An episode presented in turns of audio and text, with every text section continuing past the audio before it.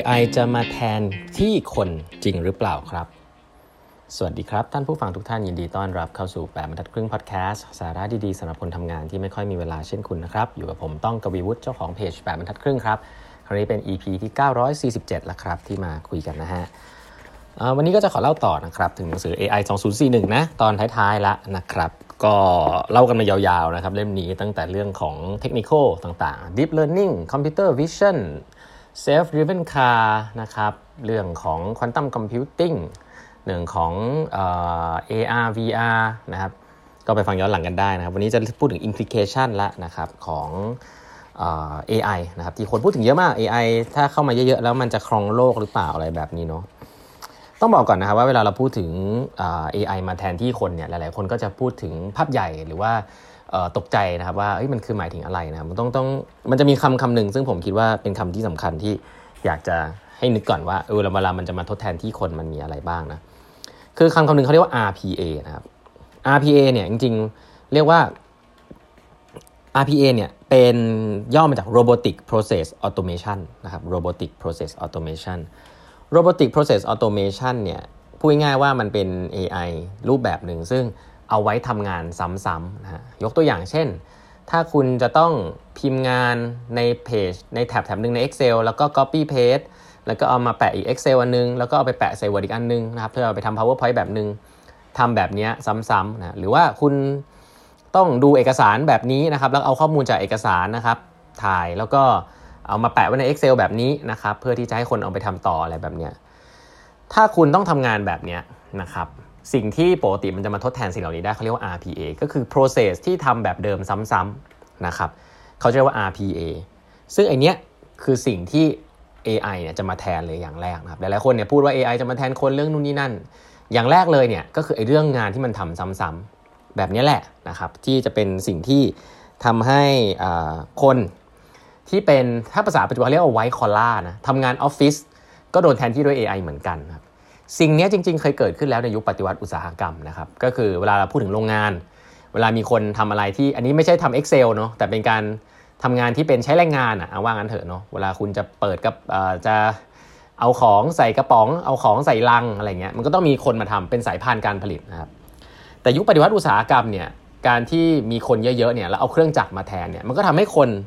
ตกงานกันไปบางส่วนแล้วเหมือนกันนะครับแต่จริงๆก็จะเห็นว่าจริงๆในโรงงานก็ทั้งมีเครื่องจักรก็จะยังมีคนทำงานร่วมอยู่ด้วยนะ แต่สิ่งนั้นเนี่ยเกิดขึ้นมาแล้วนะครับก็คือคนบอกว่าเครื่องจักรมาคนจะตกงานหมดจริงก็ก็ไม่ได้จริงขนาดนั้นนะครับแล้วคนที่ยิ่งทำงานกับเครื่องจักรได้ก็ยิ่งดี อันนี้คือยุคปฏิวัติอุตสาหกรรม อยากให้เห็นก่อนว่าในยุคที่มันเป็น physical ปฏิวัติอุตสาหกรรม blue collar worker ที่เขาพูดกันเนี่ยคนที่ใช้แรงงานโดน replace ไปเยอะพอสมควรละนะครับยุคปัจจุบันเวลาเราพูดว่า AI มาแทนที่คนเนี่ยเราจะพูดถึง context ที่เป็น white collar นะคนทำงานออฟฟิศเยอะ แต่เป็นทำงานออฟฟิศแบบที่ทำงานเดิมซ้ำๆนะฮะอาจจะต้องบอกว่าทำงาน administrative มากๆเนี่ย RPA เนี่ยก็จะมาทดแทนได้เยอะนะครับอันนี้อันนี้พูดถึงเรื่องแรกที่ basic ซึ่งผมคิดว่าแทนแน่นอนนะครับช้าหรือเร็ว เพราะว่าส่วนนี้ก็ต้องบอกว่าในเชิง business เนี่ยก็ถึงบอกว่าถ้าเกิดใช้เทคโนโลยีเนี่ยอนาคต cost มันจะต่ำกว่า ต้นทุนมันต่ำกว่าเนี่ยยังไงสุดท้ายคนก็ต้องไปทางนั้นนะครับคนที่ทำงานเหล่านี้ ก็ต้องโดน retrain หรืออะไรแบบนี้เวลาเราพูดเรื่องพวกนี้กันเนี่ยก็อยากให้พูดถึง basic แบบนี้ก่อนเนาะก่อนที่จะไปพูดว่าโอ้โห AI มันจะมาแทนคนในงานอะไรบ้างอะไรแบบนี้นะครับทีนี้ ถ้าพูดถึงว่าหลักๆ มีงานอะไรบ้างนะครับที่หนังสือริมบอกว่ายังไง AI ก็แทนคนไม่ได้นะครับเขาก็พูดเลยนะว่าถ้าคุณมีความสามารถเป็นมนุษย์เนี่ยแล้วคุณโฟกัสด้านนี้มากขึ้นเนี่ย AI จะแทนคุณยากมากนะครับมีอยู่ 3 หัวข้อด้วยกัน ข้อ 1 creativity นะครับถ้าคุณเป็นงานที่ใช้ความคิดสร้างสรรค์มากๆเนี่ยเอ่องานเขียนหนังสือนะครับแต่งเพลงอะไรพวกเนี้ยคือผมเวลาผมพูดว่า AI เนี่ยเวลาพูดให้มันดูเวอร์เนี่ยเขาจะบอกโอ้ AI จะมาแต่งเพลงได้เหมือนมนุษย์นะครับเขียนหนังสือได้เหมือนมนุษย์อะไรเงี้ยคือมันอาจจะทำได้จริงๆแต่ก็ต้องบอกว่ามันอยู่ในเลเวลที่ทำได้ประมาณหนึ่งนะครับแต่ถ้าคุณเป็นมนุษย์เนี่ยใส่ context เข้าไปเนี่ยคุณทำได้ดีกว่า AI มีมีโอกาสที่จะชนะ AI ได้สูงมากนะครับเพราะฉะนั้นงานที่เกี่ยวกับ creativity เนี่ยยังไงเนี่ยมนุษย์ถ้าคุณโฟกัสเรื่องนี้ยังไงก็จะตกงานได้ยากกว่าแล้วกันกับไอแบบที่เป็น process แล้วก็ทำแบบเดิมซ้ำๆเนาะ อย่างที่2ครับนอกจากจะ creativity แล้ว ก็คือ empathy ครับสองตีนะอันนึงคือ creativity ถ้าคุณเป็นคน creative AI แทนคุณยากครับข้อ 2 ข้อ 2 ถ้าคุณเป็นคนที่มี empathy สูงนะครับคือคุยกับใครแล้วใครอยากคุยกับคุณมากๆนะคุณได้ insight นะครับคุณคุยแล้วคนอยากคุยกับคุณมี emotional attach นะฮะโอ้โหอันนี้ AI แทนคุณไม่ได้ครับลองนึกภาพนางพยาบาลอะไรเงี้ยนะครับหรือเขาเขาพูดถึงขนาดคนเอาหมาคนจูงหมาอะไรเงี้ย คือคือจริง ๆ อะไรที่มันต้องใช้เอมพัตตีสูงๆอะสิ่งเหล่านี้จะเป็นงานที่ยากมากนะครับที่ AI จะมาแทนคุณ แม้ว่ามันจะแทนได้ในเชิงฟังก์ชัน แต่เชิงความรู้สึกแล้วเนี่ยยากมากนะครับอะผมผมว่าผมแตะไว้ 2 อันนี้ก่อนแล้วกันเนาะทีนี้ ถ้าเราเรามาคุยเรื่องตัวงานเลยนะครับ ว่าในหนังสือเล่มนี้เขียนว่าตัวงานอะไรบ้างนะครับ ที่เขาก็จะมี 2 แกนด้วยกัน 2 แกนนะว่างานที่ มีโซมีความ socialize สูงๆ คือใช้การ interaction ระหว่างมนุษย์สูงๆ กับงานที่มีความครีเอทีฟสูงเนี่ยก็จะเป็นงานที่โดนอะไรโดน disrupt โดย AI ได้ยากนะครับ เช่นเขาบอกเป็นงานพนักงานต้อนรับอันเนี้ยพนักงานต้อนรับเลยนะ ก็พนักงานต้อนรับเนี่ยจริงๆต้องอ่านให้ออกว่าลูกค้าต้องการอะไรถูกไหมเราจะเคยเห็นหุ่นยนต์เป็นพนักงานต้อนรับอะไรเงี้ยแต่จริงๆแล้วยากมากครับที่จะมาใช้ในเชิง practical นะยังไงก็ต้องมีมนุษย์แหละนะเพราะงานอย่างแบบที่เขาเรียกว่า concierge นะครับ พนักงานต้อนรับดูแลคนแบบ tailor made อ่านสถานการณ์อะไรเงี้ย AI ก็ยังทำได้ยากนะครับงานที่ใช้ creativity สูงอันหนึ่งซึ่งน่าสนใจเขาเขียนว่าอาชีพชื่อว่า entrepreneur ครับ ถ้าคุณเลือกที่จะไม่ใช่ทำงานประจำแต่เลือกที่จะเป็นผู้ประกอบการ คิดอะไรใหม่ๆ ตลอดเวลา อันนี้ AI แทนคุณยากครับ เพราะว่าคุณก็เลือกที่จะ tackle ปัญหาใหม่ๆ ซึ่ง AI ทำไม่ได้นะครับ career counseling นะครับเเลือก career นะครับ coaching นะครับ คุย tailor made คนบายคนนะครับเออคนคนนี้อยากจะเรียนต่ออะไร จะไปให้คำปรึกษาอย่างไร ผู้บริหารคนนี้เจอปัญหาอะไรมันงานพวก counseling เนี่ยแน่นอนไม่ใช่เป็นงานสเกลใหญ่ แต่ว่าถ้าใครที่ทำทุกนี้เก่งๆเนี่ยโอกาสที่ AI จะมาแทนคุณยากมากนะครับ หรือเขาบอกว่างานในเชิงของ PR marketing ก็เช่นเดียวกันนะครับ ถ้าเป็นงานที่เกี่ยวกับเรื่องทางอาร์ตการขายของเกี่ยวกับ emotional คนเนี่ยก็แทนที่ยากพอสมควรทีเดียวนะครับ แล้วงานอะไรที่มัน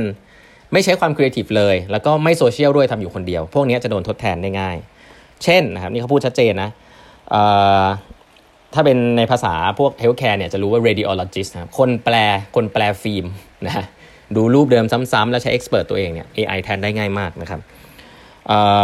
คนเขาบอก insurance underwriter นะครับก็คือคนที่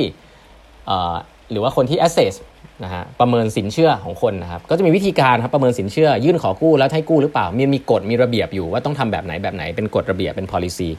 พวกนี้ก็ต้องบอกว่าสามารถโดนทดแทนได้ง่ายขึ้นนะใช้เครื่องทดแทนได้ ปัจจุบันก็มีละนะฮะหลาย ๆ หลาย ๆ ที่ก็ทำพวกแอปแอป lending นะครับแอปที่เป็นปล่อยสินเชื่อ ปล่อยสินเชื่อโดยที่ไม่ต้องใช้คนอยู่ด้านหลังในการอ่านเอกสารต่าง ๆ นะครับ ใช้อัลกอริทึมทำได้แล้วนะครับปัจจุบัน เพราะฉะนั้น อะไรที่ตามที่มันทำซ้ำๆและทำอยู่คนเดียวเนี่ย จะโดน disrupt ได้ง่ายนะครับหรือเขาบอกว่างาน HR บางส่วนที่เขาเรียก resume matcher นะฮะเฮ้ยดูเรซูเม่นี้แล้วเหมาะกับงานอะไรอะไรอย่างเงี้ยที่มันมีอัลกอริทึมแบบเออเนี่ยคุณทำตาม process กระบวนการ ใครก็ตามนะผมย้ำอีกทีที่ถามหากระบวนการตลอด จะทำงานได้ก็ต่อเมื่อมีกระบวนการบอกว่าอะไรถูกผิด แล้วก็ทำตามนั้นเนี่ยคุณ obsolete แน่นอนนะเพราะงานพวกนั้นโดนเขาเรียกว่าโดนอะไรอะจะโดนเอ่อโดน AI ทดแทนได้นะครับเพราะฉะนั้น key key เลยก็คือเรื่องเหล่านี้นะครับ ที่คิดว่าคนที่จะมองไปสู่อนาคตเนี่ยจะต้องมีการทำการ relearn ตัวเองละกันนะ relearn ตัวเอง ถ้าคุณทำงานที่เป็นเขาเรียกว่า routine แล้วก็ not social มากๆเนี่ยให้ลอง train ตัวเองมาในด้านที่มันเป็นครีเอทีฟแล้วก็โซเชียลมากขึ้นนะครับ เพราะนั้น skill ของมนุษย์มีอยู่แล้วนะ เรื่องของ empathy นะครับเรื่องของการปรับตัวเองให้ให้มี empathy มากขึ้นนะครับงานในด้าน healthcare ต่างๆ ที่ต้องการ human touch นะครับก็ต้องเรียนรู้เรื่องพวกนี้ให้มากขึ้นนะครับส่วนเรื่องในอนาคตนะครับที่จะบอกว่าเฮ้ยแล้วมันโลกมันจะเปลี่ยนไปยังไงล่ะ ถ้าเกิดคนโดน AI ทดแทนเยอะๆ มากขึ้นแน่นอนมันมีอยู่แล้วแหละแน่นอนงานใหม่ก็ต้องเกิดขึ้นด้วยเนาะแต่มันก็คงไม่ใช่ทุกคนที่จะได้งานใหม่แบบนั้น เอ๊แล้วคนที่แบบปรับตัวไม่ได้จะเป็นยังไงนะครับเล่มนี้ก็จะมีพูดไว้เดี๋ยวเล่าให้ฟังในครั้งต่อไปนะฮะวันนี้เวลาหมดแล้วนะครับฝากกด subscribe แบบทักกิ้งพอดแคสต์ด้วยนะฮะแล้วพบกันใหม่พรุ่งนี้นะครับ